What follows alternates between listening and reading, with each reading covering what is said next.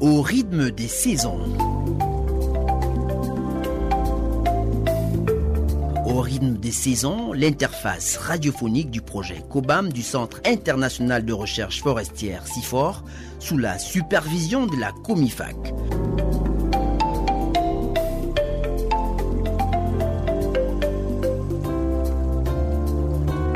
Au rythme des saisons, des informations, des questionnements sur l'état des forêts de l'Afrique centrale, ainsi que sur l'adaptation et l'atténuation au changement climatique dans le bassin du Congo.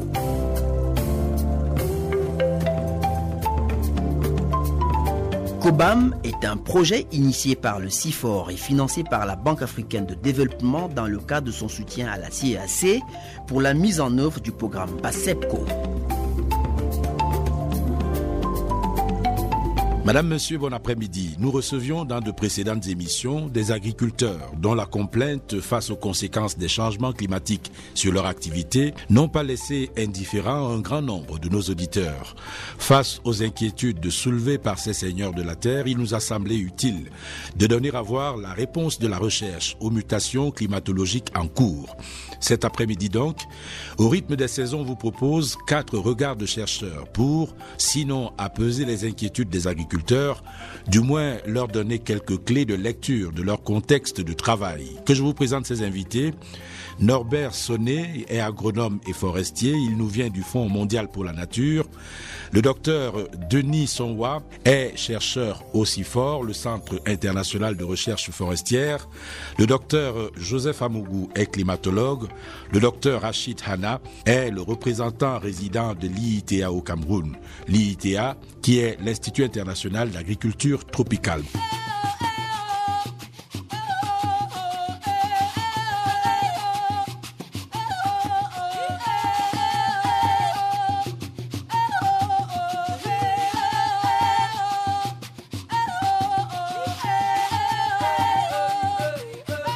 Bon après-midi, messieurs. Vous n'avez peut-être pas écouté les angoisses de nos invités dont je parlais tout à l'heure, mais ils disaient en gros que l'agriculture est ni plus ni moins menacée par les changements climatiques. Est-ce que vous partagez cette inquiétude? Est-ce qu'elle est démesurée? Denis Sonwa. Elle n'est pas démesurée parce que les études dans le cadre du projet COBAM montrent que quels que soient les lieux où nous avons travaillé, l'agriculture est importante pour les populations, elle est une des principales sources de revenus et les activités agricoles apparaissaient comme étant les activités qui étaient les plus sensibles aux perturbations climatiques.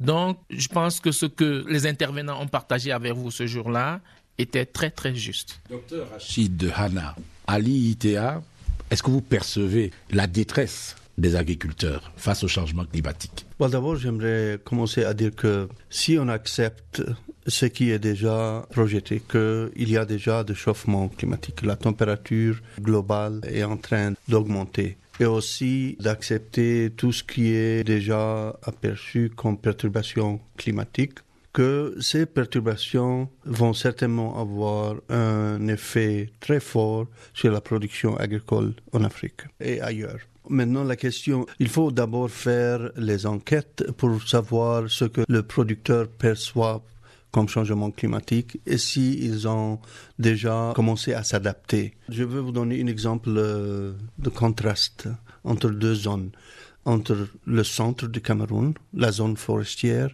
et la savane du Bénin.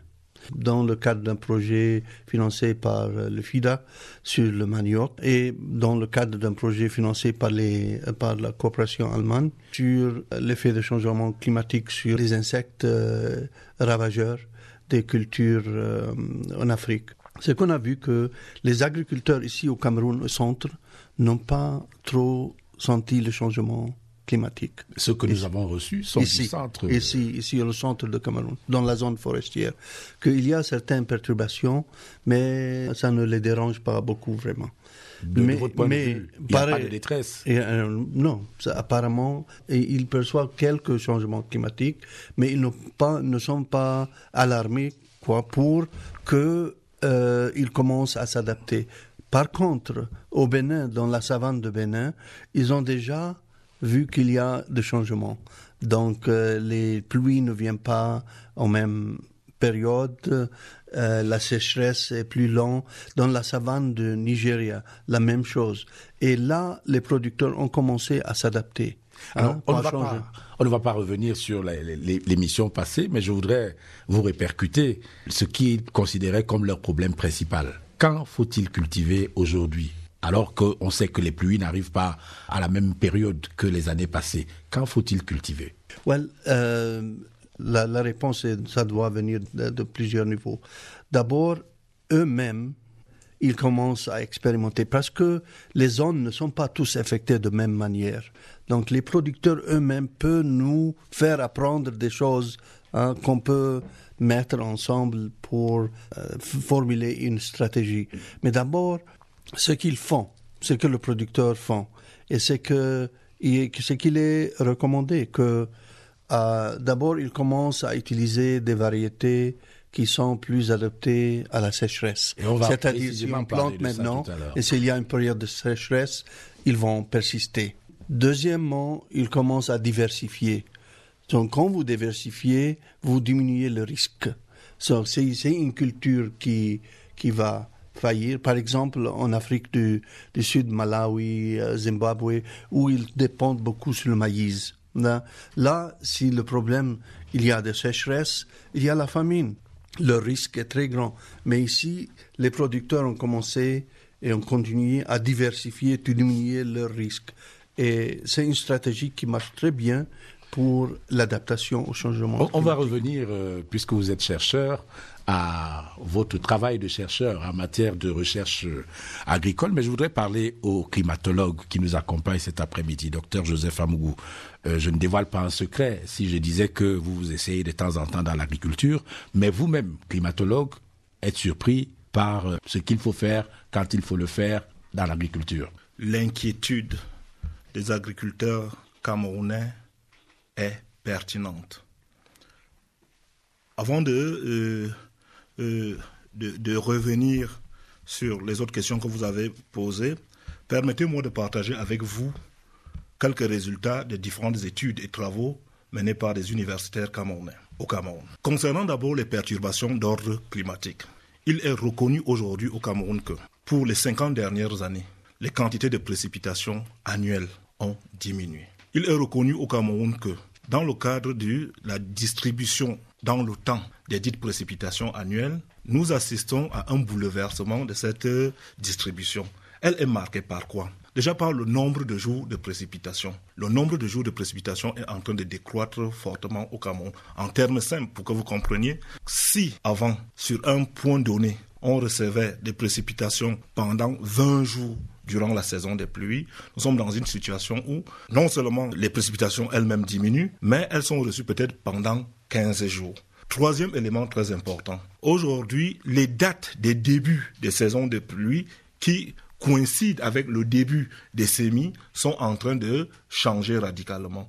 Et ceci, je vous dis, sur toutes les parties du Cameroun, que ce soit sur la zone du littoral, que ce soit sur la zone continentale qu'on évoquait tout à l'heure, ou que ce soit sur la zone septentrionale. Je voudrais relever un fait particulier. Les études menées à Yaoundé montrent que quand on fait la distribution des précipitations dans l'assiette annuelle de saison par saison, il ressort que les précipitations reçues pendant la petite saison sèche deviennent de plus en plus supérieures aux précipitations reçues pendant la petite saison des pluies.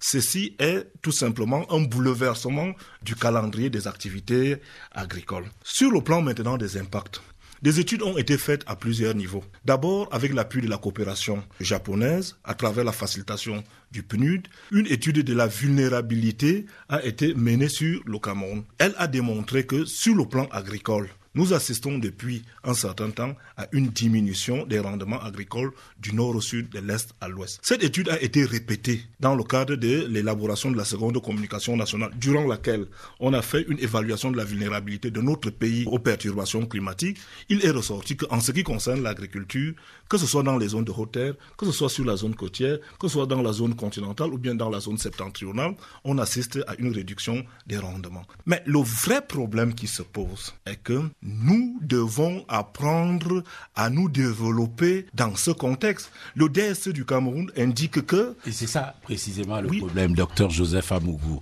Qu'est-ce que vous, de la recherche, vous, les sommités scientifiques, dites aux agriculteurs? Vous leur dites, faites le dos rond, c'est un mauvais moment à passer, ou alors vous leur dites, voici la solution que nous vous proposons. Dans le cadre de la problématique des changements climatiques, le chef de l'État, son Excellence Paul a créé dans notre pays ce qu'on a appelé l'Observatoire national sur les changements climatiques avec deux missions particulières. La première mission est de faire le suivi des impacts des perturbations climatiques sur les différents secteurs de développement, notamment l'agriculture. De quoi s'agit-il? Chaque année, nous devons faire le bilan des conséquences des perturbations climatiques sur les différents secteurs de développement, notamment l'agriculture, l'élevage, l'énergie et autres, et de voir l'impact sur le PIB de notre pays. Ça, c'est une mission de suivi, de monitoring. L'autre mission est une mission qui est perspective en termes de prédiction et de développement de ce qu'on appelle les services climatologiques. En d'autres termes, de développement de ce qu'on appelle des informations climatiques suffisamment précises pour les différents secteurs de développement. Il s'agit ici de mettre sur la même table des chercheurs de l'IETA, des chercheurs de l'IRAD, des chercheurs de l'IRGM et autres qui ensemble, climatologues, bon, euh, on ne s'oublie pas entre autres, qui ensemble analysent la situation et définissent des informations précises pour les secteurs de développement, notamment. Et précisément, vous m'inspirez la question suivante que je vous pose à tous les deux, docteur Rachid Hanna. Est-ce que cette concertation existe? À ce moment-là, non. Je pense que c'est chacun évolue en vase clos. Yeah. Mais au niveau individuel, oui, il y a des contacts entre les chercheurs, mais ça doit être organisé autour d'une institution, organisation, quoi. Mais ce n'est pas encore là. Mais c'est très important. Je reviens sur l'échange d'informations. Nous avons fait des enquêtes. Euh, Dr Omugu a dit qu'ils ont fait une enquête, mais nos données ne sont pas les mêmes. Les producteurs de manioc au centre n'ont pas vraiment senti déjà des effets de, changement climatique. Mais Yeah, vous voyez. problème, les informations ne sont pas les mêmes. Alors, Monsieur Norbert Sonnet, vous, en tant qu'agronome, est-ce que vos méthodes de travail ont changé du fait des changements climatiques? Est-ce que vous ne continuez pas sur la lancée qui était la vôtre. Est-ce que ce n'est pas en réalité un travail de routine que vous faites aujourd'hui malgré les changements climatiques? Bon, je vais déjà dire que euh, le Fonds mondial pour la nature, fondamentalement, c'est une organisation de conservation de la biodiversité. Et au cours de la dernière décennie, elle s'ouvre de plus en plus vers tout ce qui est action de développement local en termes d'accompagnement de populations locales riveraines euh, des aires protégées dans lesquelles nous travaillons. Maintenant, parmi les appuis que nous donnons aux communautés, il y a ce qu'on appelle les activités génératrices de revenus dont fait partie l'agriculture. Des discussions qu'on a avec ces paysans, il ressort relativement clair que les populations locales font face à la variation du climat, ce qui fait que, bon... Ils sont totalement désorientés. Oui, euh, ils, sont, ils, sont, ils sont désorientés jusqu'à un certain niveau. Peut-être que c'est pas nouveau, mais je pense comme, comme les changements climatiques, c'est pas aussi nouveau que ça, c'est l'amplitude. Mhm. Peut-être qu'on observait ce qu'on peut appeler changement climatique. À l'époque, il fallait peut-être 100 ans pour accroître la température d'un degré. De nos jours, ça peut se passer en 50 ans. Je pense que le changement climatique est d'abord un phénomène naturel mhm. qui est de nos jours amplifié par l'activité anthropique. Mais je dis, ces populations fassent ressortir la difficulté qu'elles ont à maîtriser leur calendrier de travail. du fait des variations, des fluctuations. Je suis d'accord avec euh, Docteur Rachid Hanna. oui, tout de même comme Dr Amougou, mais je veux dire, il est fort possible qu'au niveau du Cameroun, les zones agroécologiques ne soient pas affectées de la même manière. Mm-hmm. Peut-être qu'en zone forestière, dont le centre et dont il fait partie, déjà, un, il peut avoir une variation en termes de volume, euh, en termes de la pluviométrie. L'impact ne sera pas comme s'il y avait eu une variation de pluviométrie dans la partie septentrionale du Cameroun. Le problème est là. L'ampleur ou l'amplitude varie en fonction des zones agroécologiques. Et nous, quotidiennement, les paysans avec qui nous travaillons font ressortir la difficulté qu'ils ont parfois du fait de maîtriser le calendrier agricole. Docteur Denis Sonwa, quel est le message que vous recevez aussi fort de la part des paysans en cette période? Le message qu'on reçoit est, est, très clair. C'est que l'agriculture est importante pour les populations. Ça, il sera difficile de mettre en œuvre quoi que ce soit, que ce soit la conservation de la biodiversité, que ce soit le développement, il serait difficile d'avancer sans tenir compte de l'agriculture. Et qui dit agriculture, plus particulièrement agriculture paysanne, dit forte exposition aux perturbations climatiques. Vous voyez que depuis qu'on parle, on ne parle que des petits paysans. Parce que ceux qui font de l'agro-industrie ont parfois les moyens de prévoir ce que sera le climat et de pouvoir prendre des dispositions. Ils peuvent par exemple faire de l'irrigation s'ils sentent qu'ils auront un manque d'eau. Ils ont des stations. Par exemple que vous n'avez pas par exemple des stations euh, météo étatiques qui fonctionnent, je vous rappelle que les agro-industries peuvent avoir des stations météo qui fonctionnent et qui leur permettent de faire de la prévision. Donc, vous voyez que la petite agriculture est importante, elle est le levier de développement. Tout à l'heure, lorsque Dr Hamouwa parlait, il a parlé euh, d'une structure qui doit être à mesure de mettre tout le monde autour de la table. Et je pense que pour un pays comme le Cameroun, cette structure-là est vue comme une avancée. Mais on attend qu'elle soit opérationnelle. C'est un vœu qu'elle soit opérationnelle pour que les différents acteurs dans le domaine, pas simplement agricole, hein, je pense qu'il faut, il faut bien préciser que quand on dit climat et développement, il y a les autres secteurs qui sont importants. L'agriculture est certes important pour les plus pauvres, mais il y a d'autres aspects. Donc, l'aspect de concertation est important. C'est vrai que nous sommes en train de parler des chercheurs, mais n'oubliez pas que le chercheur n'est pas forcément en contact direct avec l'utilisateur qu'est le paysan. Donc, entre le chercheur qui a la solution et le paysan qui doit adopter, vous avez un gap qu'il faut arriver à remplir. Et c'est à ce niveau-là que l'action politique devient importante. Je vais vous proposer qu'on laisse quand même l'action politique de côté et qu'on s'intéresse spécifiquement à la recherche. Est-ce que elle met à la disposition du monde paysan des résultats même si les résultats ne leur parviennent pas? Mais est-ce qu'il existe des résultats tels que les paysans puissent faire face au changement climatique dans leur activité? Résultats de recherche, oui, il devrait exister des résultats. Pourquoi? Avant que les changements climatiques ne deviennent prioritaires sur l'agenda, au niveau des centres de recherche, si vous suivez très bien, il y avait déjà des activités de recherche qui étaient menées pour voir les résistances aux perturbations climatiques. On disait par exemple, on fait la recherche pour voir comment est-ce qu'on peut avoir un maïs, par exemple, à cycle court. Donc, ces variétés-là, même si elles existent, sont encore au niveau des chercheurs, n'arrivent pas au niveau des paysans. Maintenant, laissons parler le chercheur, M. Rachid Hanna. Est-ce que votre préoccupation, c'est de développer des espèces qui puissent résister au changement climatique? Est-ce que une préoccupation pareille vous habite? Oui, certainement, parce que le changement climatique, c'est une réalité. Et si notre mission est d'aider les agriculteurs, surtout les petits agriculteurs, on doit faire quelque chose pour les aider. Et les développer des variétés qui sont adaptées euh, euh, effet de changement climatique. Et comme que, on en oui, est? oui, on a, on a, on a, certainement. Il y a des variétés, par exemple, de maïs, comme euh, Dr Denis l'a dit, de cycle court, et qui sont plus adaptées à la sécheresse. Ce sont des variétés qu'on peut, que les producteurs peuvent avoir accès. Ils n'ont pas accès à ça maintenant, mais, mais vous voyez, les choses prennent un peu de temps, ok? Même si les variétés sont disponibles, hein, est-ce que les producteurs vont l'adopter? L'adoption des variétés, c'est un processus qui prend beaucoup de, de temps, sauf quand il y a des crises. S'il y a des crises, les producteurs sont plus ou moins encouragés d'adopter de nouvelles variétés parce que même si la variété est une variété qui résiste à la sécheresse, elle n'a pas le même goût, elle n'a pas la même couleur auxquelles ils sont habitués. Donc euh, il faut qu'ils s'habituent à ces variétés-là. Mais ce travail ça, de changement de mentalité, mm -hmm. qui doit le faire? Well, I mean, it's, I will say it in English, it's, uh, it goes back to information. C'est très important de euh, diffuser les informations aux, aux, utilisateurs de ces informations. Donc, euh, par exemple, euh, je vous donne des exemples de, de plantain. Donc, plantain, c'est une des autres culture qui peut être très affectée par le changement climatique. Droughts, for example. Plantains are sensitive to uh, dry soil conditions. So if you have a long drought period, it's going to affect their growth, their fruiting patterns, and the fruit quality. But there are varieties the local varieties are quite susceptible to these conditions.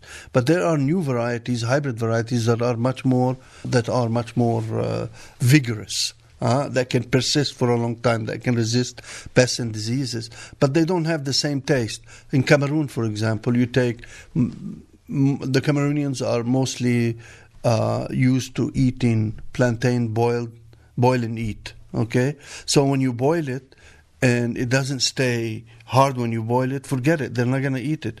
Many of these hybrids don't have this characteristic. You know, when you boil them, they become soft. Uh, even though the taste is good, but the texture is not as good.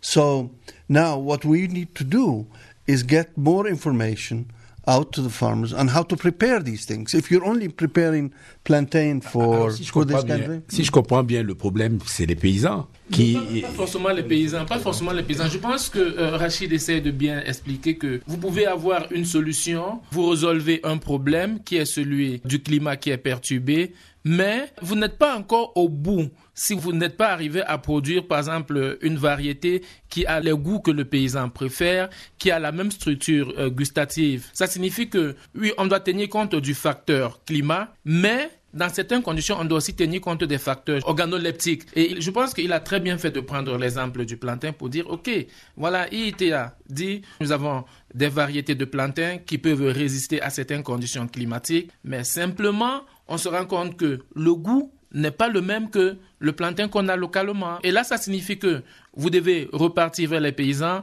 voir quel est le goût qu'ils préfèrent, pour voir comment est-ce que vous continuez votre recherche pour améliorer les qualités organoleptiques de votre plantain. Docteur euh, Joseph Amougou, est-ce que vous n'avez pas vous le sentiment en écoutant vos confrères que la recherche agricole est un petit peu en retard par rapport euh, à ce qu'on attend d'elle? Le problème n'est pas là. Le problème est ailleurs. Il est organisationnel. Je m'explique. La recherche agricole dans un contexte de changement climatique se veut par essence d'être holistique. Qu'elle prenne en compte toutes les parties prenantes. On ne peut pas parler de la recherche agricole seulement et, négliger la recherche sur les changements climatiques. Parce que la recherche agricole dans le contexte des changements climatiques est d'essayer de trouver des passerelles de solutions entre le problème qu'apporte la perturbation climatique et la production agricole. Alors, la recherche doit se faire dans un contexte holistique qui met sur la même table toutes les parties prenantes. De façon simple, il est très important que nous connaissions comment se comporte le climat dans les différentes zones de notre pays. Les saisons recommencent quand? Elles finissent quand? Qu'est-ce qu'elles représentent désormais en termes de contenu climatique? En termes de précipitations, en termes de situations météorologiques extrêmes, inondations, sécheresses et autres, c'est tous ces éléments qui doivent être mis à l'épreuve de la recherche agricole. Quel est le type de maïs qui répond désormais à cette situation où le nombre de jours de précipitations diminue? Quel est le type de manioc qui, avec le goût, vous vous parlez bien des, des je ne sais pas, d'organoleptiques, je ne sais pas, je ne m'y connais pas beaucoup, mais quel est le type de manioc qui répond le mieux désormais à cette situation où les pluies, les températures vont dans tous les sens? Donc, il s'agit ici de mettre ensemble toutes les parties prenantes. Ça, c'est la première des choses. Qu'est-ce qui s'y oppose? Rien. Ce que nous devons faire, c'est d'abord de faire fonctionner l'observatoire. Parce que c'est l'institution existante qui aujourd'hui donne l'opportunité de mettre sur la même table toutes les parties prenantes. Primo. Deuxièmement, cette mise en place de toutes les parties prenantes facilite le développement organisationnel. Nous travaillons ensemble sur cette question. X fait ceci, Y fait cela, à l'effet de trouver un résultat Z qui est bon pour tout. Mais ça, ce n'est que le premier volet de la chose. Le deuxième volet de la chose est que nous devons regarder l'impact des conditions climatiques sur tout le territoire de façon une fois de plus holistique. Parce que le problème dans une partie du Cameroun peut trouver une solution dans une autre partie du Cameroun. En termes simples, une meilleure connaissance de la situation climatique de notre pays peut relever que dans la zone septentrionale, la réduction, par exemple, de la production de maïs peut trouver de la solution dans une autre partie du Cameroun on produirait et on mettrait à la disposition de l'autre partie du Cameroun des produits qui manqueraient au lieu de dépendre de l'importation. Et Ce que nous venons de dire pour euh, euh, le Cameroun devrait aussi avoir une lecture sous-régionale parce que des difficultés de production dans certaines parties du Nigeria, qui représentent aujourd'hui plus de 150 millions d'habitants, pourraient devenir des opportunités pour d'autres parties de notre sous-région en termes de création de richesses et d'emplois. Au rythme des saisons, Voilà, on va tous écouter une chronique de Daoud Mouliom qui s'est intéressé à un cas de vulnérabilité, la vulnérabilité des populations paysannes de la zone du bassin du Congo à ces changements climatiques. La vulnérabilité des États du bassin du Congo face au réchauffement climatique est perceptible à différents niveaux et découle de diverses activités humaines. D'abord, la pression exercée par l'homme sur les ressources naturelles, que l'on se trouve dans le paysage trinational de la Sangha, commun au Cameroun, au Congo et à la République centrafricaine, ou même dans la zone du parc national des volcans au Rwanda, les facteurs de cette vulnérabilité sont similaires. Pratiquée à quelques exceptions de variations d'une zone à une autre, la déforestation est le premier danger. Elle trouve son fondement dans la nécessité pour les populations de ces régions de se nourrir, se soigner ou même gagner leur vie dans des activités agricoles ou artisanales. Nourriture, viande de brousse et produits forestiers non ligneux sont des besoins quotidiens. La forêt est ici une grande source de matières premières et de ressources naturelles. C'est ainsi que se multiplient souvent des feux de brousse et des opérations de défrichage et de terrassement pour laisser place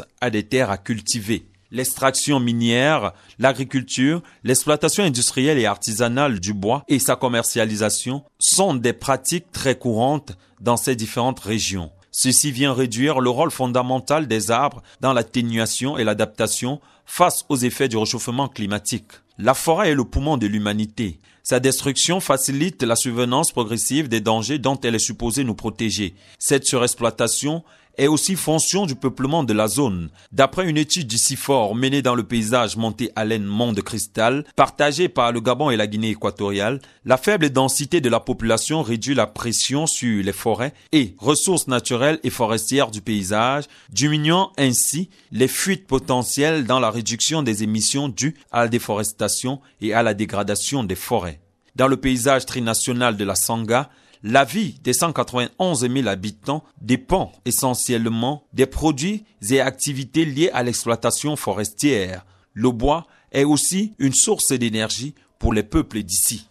Pareillement, dans le paysage Virunga, qui longe les frontières de la République démocratique du Congo, du Rwanda et de l'Ouganda, la principale activité est l'agriculture de subsistance. Seule une minorité d'habitants pratique l'élevage, la pêche ou la chasse pour leur nutrition ou des besoins commerciaux. Selon un rapport de recherche effectué à Musanze au Rwanda, les facteurs qui augmentent la vulnérabilité sont la croissance démographique, l'insuffisance des terres arables, les conflits fonciers et l'exploitation anarchique des minerais. La plupart des textes qui réglementent la gestion des forêts dans le bassin du Congo prévoient des forêts communautaires dont la gestion libre se fait par les autochtones et pour leur intérêt exclusif. La végétation influence même le type de climat et donc les conditions de vie. Le paysage du lac Télé, lac Tumba, situé entre les deux Congos, a montré dans une étude menée par la COBAM que les 70% de forêts marécageuses qui constituent cette zone jouent un rôle essentiel dans le climat et l'hydrologie du bassin du Congo, ainsi que dans la gestion des points d'eau, aussi bien en Afrique que dans le monde. La pollution multiforme qui découle des activités anthropiques de ces pays vient aggraver la vulnérabilité dans le bassin du Congo. Elle résulte dans la plupart des cas des émissions de gaz à effet de serre. Au final, réduire les risques et la vulnérabilité du réchauffement climatique dans le bassin du Congo consisterait en priorité à envisager et surtout soutenir des secteurs d'activité autres indépendants de l'exploitation forestière dont vivent essentiellement les peuples de cette zone. Je vous retrouve, messieurs, pour euh, relever, nous l'avons fait tout à l'heure ensemble, qu'il n'existe pas une plateforme de concertation entre la recherche euh, agricole et euh, les autres scientifiques qui s'occupent des changements climatiques et c'est un manque, une carence puisque le docteur Rachid Hanna nous a dit qu'il y a quand même des résultats de la recherche agricole en période de changement climatique. Je voudrais vous faire dire un ou deux mots sur la vulgarisation de ces résultats. Ce que vous découvrez, docteur Rachid Hanna, qu'est-ce qui se pose comme obstacle pour que les variétés que vous découvrez atteignent les paysans, les ruraux? D'abord, la réalité, il faut les ressources financières. C'est ça un obstacle. Il faut la demande aussi. La demande doit venir pas seulement de la recherche, mais aussi la demande doit venir des producteurs eux-mêmes. Donc, ce qui est important, d'abord que ces options doivent être développées vraiment avec la participation des producteurs.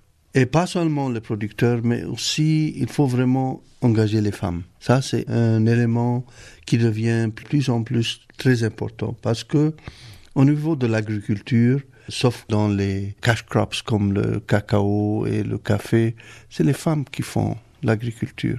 Si on n'engage pas les femmes, on ne va pas arriver à comprendre. À quel niveau euh, doit-on les engager? Dans la recherche même que si on dit certaines variétés sont développées dans la station, mais dès que ça sort de la station, il faut que ça soit avec la participation des producteurs. Parce que si les producteurs ne participent pas, on vient à la fin de sélectionner des variétés. Les producteurs disent non, on n'aime pas ces variétés-là. Donc, il y a d'expérience que quand on emploie cette approche de sélection, l'adoption, c'est beaucoup plus facile. Est-ce qu'on s'y engage cette approche-là? Ou alors euh, c'est un ballon comme ça que vous jetez à la mer? C'est déjà l'habitude, parce que même les bailleurs de fonds l'exigent maintenant. Est-ce que les divers instituts de recherche agricole sont engagés sur la voie d'une coopération? Est-ce que, je vais prendre un exemple, l'IITA a un lien avec ce qui se fait à l'IRAD? Oui, certainement, nous sommes très conscients de cet aspect de collaboration entre les instituts de recherche. D'abord, l'ITA ne travaille pas uniquement au Cameroun. Même quand nous sommes basés au Cameroun, nous avons des activités ailleurs en Afrique euh, centrale. Mais nos collaborations avec euh, l'IRAD sont très importantes. L'IRAD, d'abord, nous donne des informations pour formuler notre stratégie de recherche. Et nous-mêmes aussi, nous leur donnons des informations pour formuler leur stratégie de recherche. Donc ça, c'est au niveau stratégique. Deuxièmement, au niveau pratique, on fait des études maintenant de recherche sur les mouches de fruits qui attaquent les manguiers au nord. Nous faisons ça ensemble avec l'IRAD.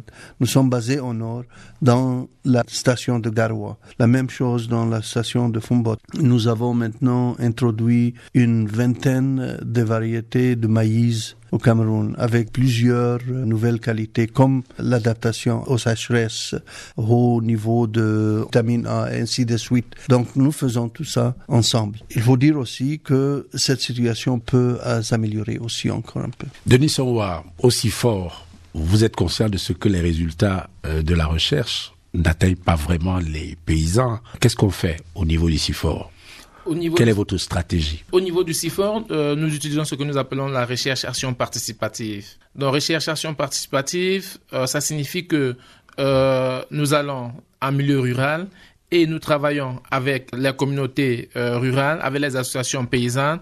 Donc, en développant les activités de recherche avec ces communautés-là, déjà, elles vont nous aider à, euh, comment dire à mieux comprendre le contexte rural et à développer des solutions qui sont, euh, je dois dire, propices euh, à leur milieu. Mais il faut aller au-delà. Euh, votre question tout à l'heure, Arachid, euh, euh, pour ce qui concernait la vulgarisation, permet de souligner que la réponse au changement climatique doit être pluridisciplinaire. Donc, il ne s'agit pas simplement de sélectionner des variétés et puis de s'arrêter à ce niveau-là. Il faut intégrer d'autres disciplines. Et s'il faut intégrer d'autres disciplines, on a besoin des plateformes déjà au niveau de la recherche dont les chercheurs, entre eux, doivent pouvoir travailler ensemble. C'est vrai que nous sommes en train de parler de l'agriculture. On est peut-être resté beaucoup plus au niveau de la production végétale, mais n'oublions pas qu'il y a aussi la production animale au niveau des ménages et qui a toute son importance. Au niveau de la recherche, il faut tenir compte de cela. Bon, maintenant, une fois que vous avez les résultats de la recherche, elles doivent être portées au-delà des stations de recherche. Et pour les porter au-delà des stations de recherche, vous avez quand même besoin que la politique de recherche et la politique d'adaptation au changement climatique puissent être intégrés l'un dans l'autre.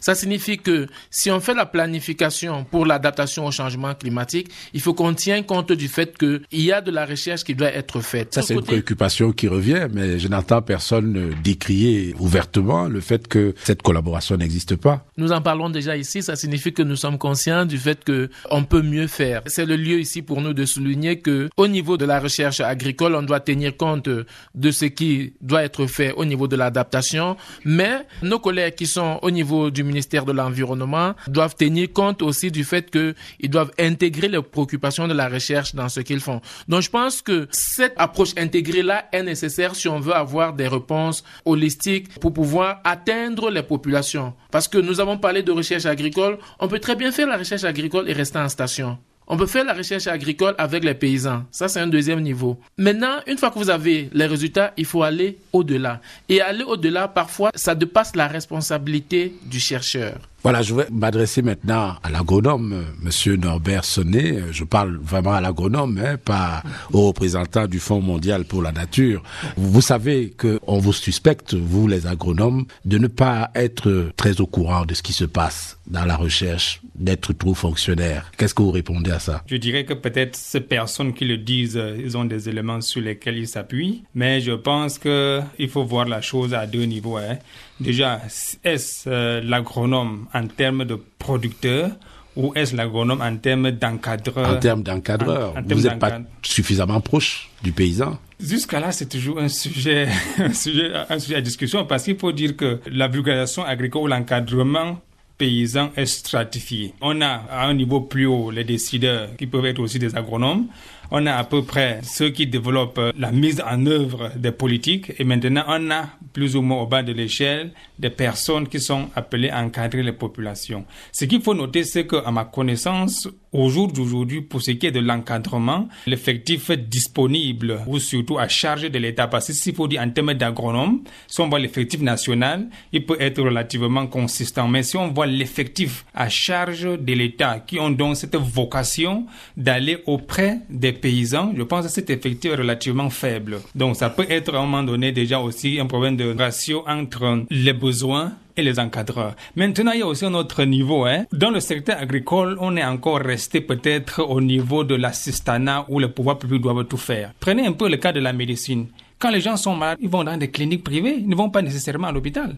Mais si vous créez un bureau d'expertise en agronomie en tant qu'ingénieur agronome, combien de personnes viendront auprès de vous payer les frais de consultation de 5 10 000 francs? Donc je pense qu'il faut aussi... peut-être à vous de les convaincre de venir. Oui, je pense que graduellement on va aller vers là si on veut vraiment aller à l'agriculture de, troisième ou de deuxième génération. Il faut dépasser le cap où on voit l'agronome comme auxiliaire de l'État ou bien comme uniquement représentant de l'État ou envoyé de l'État auprès des populations locales comme encadreur. Si on regarde sur ce prisme-là, euh, on dira toujours que l'agronome est resté loin, comme je dis, puisque les agronomes qui sont disponibles sur le marché, une bonne partie, à ma connaissance, sont plus ou moins en indépendance. Ce qui fait qu'il y a certains euh, qui ont leur petite exploitation agricole, donc ils se limitent à eux-mêmes, ils vont vers les chercheurs quand ils ont besoin, mais en termes de l'encadrement des populations locales...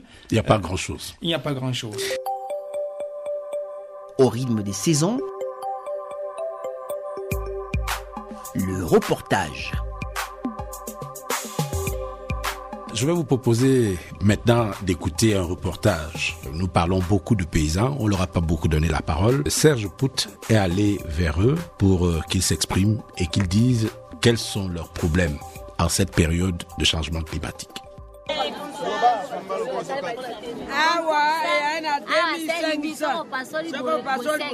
Le marché de Lukolela en République démocratique du Congo. Cette plateforme commerciale est à l'image de tous les espaces de ce genre à l'échelle du bassin éponyme, toujours aussi sollicité pour les échanges de denrées à bas prix le plus souvent. Ici, c'est 1500 Si vous avez mis, vous donner ça. De cet observatoire, peut-on mesurer les répercussions du changement climatique sur l'économie locale? C'est relatif, avance quelques voix avisées. Le secteur jusque-là porteur a attiré un grand nombre d'entrepreneurs en recherche de filières lucratives. Angéline Ipanga est de cela. L'enseignante est devenue cultivatrice pour boucler, dit-elle, les fins de mois anémiques. L'aventure s'est soldée par des moissons florissantes dans la culture du maïs, des arachides et du manioc. Une embellie freinée par la montée de la température. L'une des tubercules les plus affectés au dire de cette agricultrice, c'est le manioc. Angéline Ipanga. Même si vous laissez ces maniocs une année, quelques mois, vous ne trouverez pas une très bonne récolte. Les maniocs pourrissent. Parfois, il y a de grandes lignes comme ça dans les maniocs et puis on ne peut pas les manger. Il peut arriver aussi que vous avez mis comme ça des boutures et en arrivant, vous voyez que tous les boutures sont brûlées. On dirait qu'on a mis du feu. En arrachant, vous n'aurez rien, absolument rien.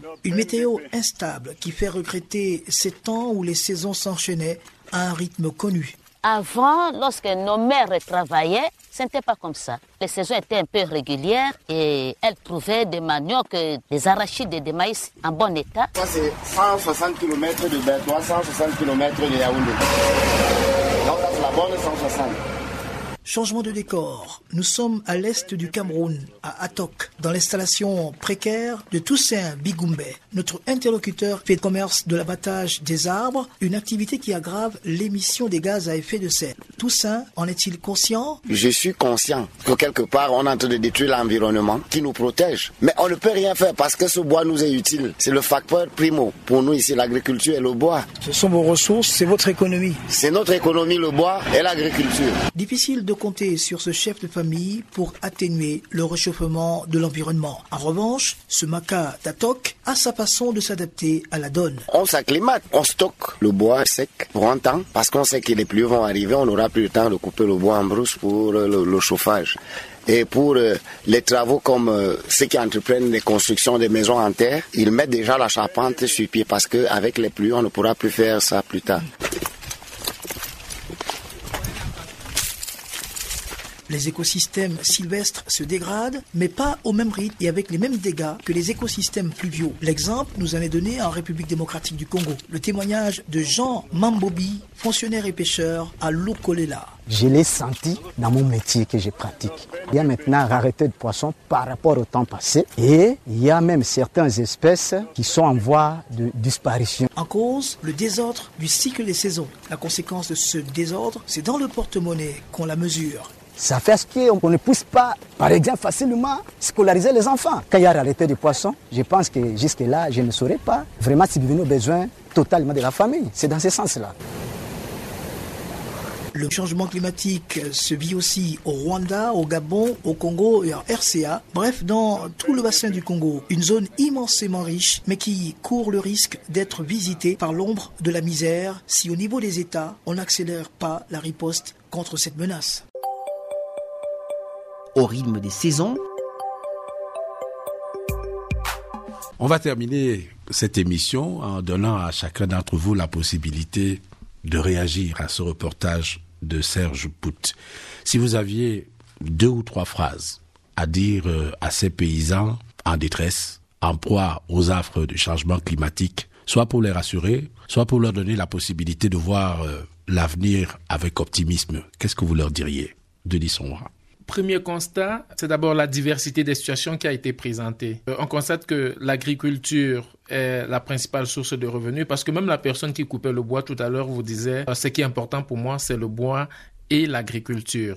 Donc je dirais que qu'il continue à s'intéresser à l'agriculture, mais euh, qu'il soit de plus en plus ouvert pour penser aux innovations qui peuvent se présenter à eux. Parce que c'est vrai, on peut continuer à faire de la petite agriculture, mais il y a des solutions qui sont proposées par la recherche agricole qui peut-être n'arrivent pas encore au niveau. Qui sont en route. Oui, qui sont en route, mais quand on regarde, hein. non, quand on regarde Alain, quand on regarde le, le, contexte rural, on doit quand même se dire qu'avec les associations paysannes, avec les GIC qui se créent, les personnes en zone rurale sont de plus en plus portés à aller eux-mêmes chercher la solution. Donc, pendant que sur le plan institutionnel, d'autres acteurs devraient pouvoir s'organiser pour les atteindre, il serait utile qu'ils puissent être prêts à recevoir les innovations qu'ils vont se présenter. Et parmi ces innovations-là, il y a les innovations pour faire face aux perturbations climatiques. Docteur Joseph Amougou, est-ce qu'il y a des mots pour euh, les consoler? Je pense que les paysans n'ont pas besoin d'être consolés. Ils ont besoin de vérité. Deuxième chose,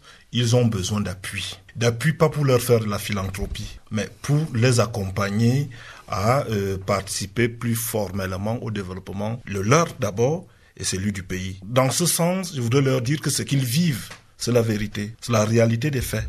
Le climat est perturbé. Ils ont du mal aujourd'hui à obtenir ce qu'ils attendent de leur travail et ce qu'ils attendent du sol. Dans un deuxième temps, je devais m'adresser aux responsables, que ce soit du sommet de l'État jusqu'au... Euh, on est dans un contexte de décentralisation maintenant, jusqu'au bas de l'échelle. Je pense qu'il est bien de créer des institutions. On a créé une institution au Cameroun qu'on appelle Observatoire national sur les changements climatiques. C'est une belle plateforme, une opportunité de rencontre de toutes les parties prenantes.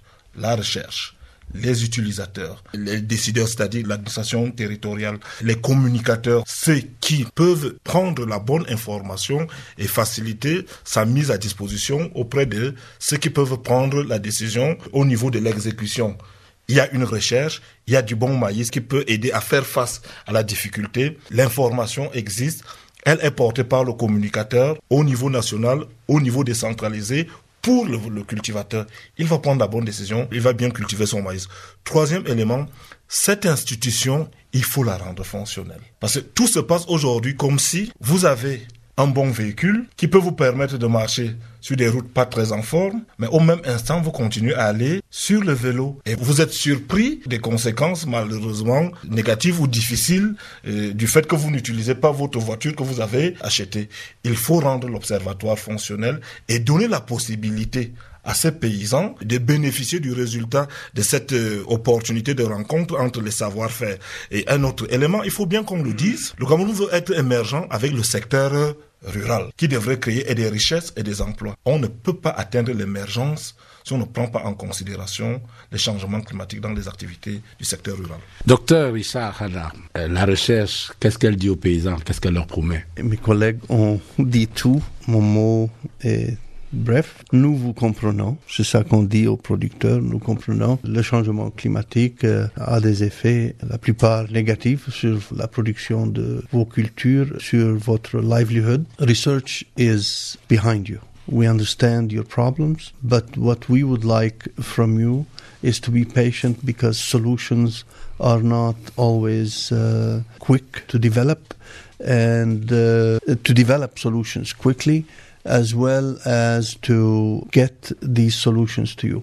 But we want you to be also open to accepting these solutions, accepting to try these solutions, and also that we are working with the government, with those who are responsible for developing enabling policies for the implementation of these solutions, and that together we hope that we can try to alleviate the negative effect of climate change on your production. Norbert Sonnet, vous aurez le dernier mot de réconfort au monde paysan, au monde rural. Personnellement, en suivant euh, ce reportage, je suis un peu réconforté. Reconforté pourquoi? Parce que les populations locales, ces paysans, que ce soit au Cameroun, que ce soit au Congo ou dans d'autres pays qui ont été couverts, il ressort que ces acteurs sont conscients qu'il y a un problème et qu'il faut faire face au problème. Ça veut dire que pour les décideurs ou pour les chercheurs, il y a déjà un terrain ou un environnement favorable à, la solution au problème. Parce que pour qu'un problème trouve solution,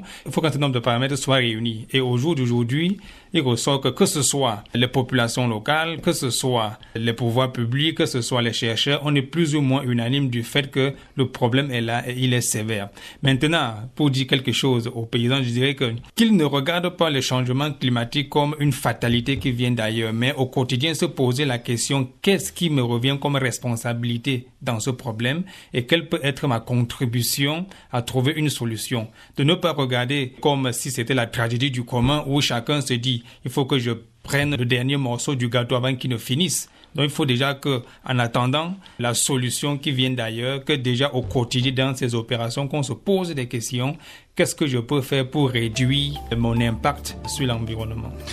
Voilà, je voudrais vous remercier à présent de votre participation à cette émission, remercier également tous nos auditeurs et leur promettre une nouvelle émission le mois prochain. Bonsoir, mesdames, messieurs.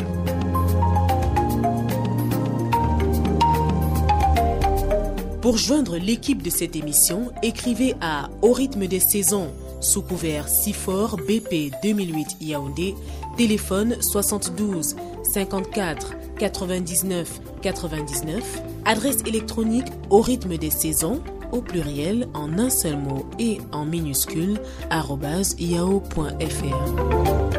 Au rythme des saisons, production Cobam Sifor, réalisation Merlin Touko.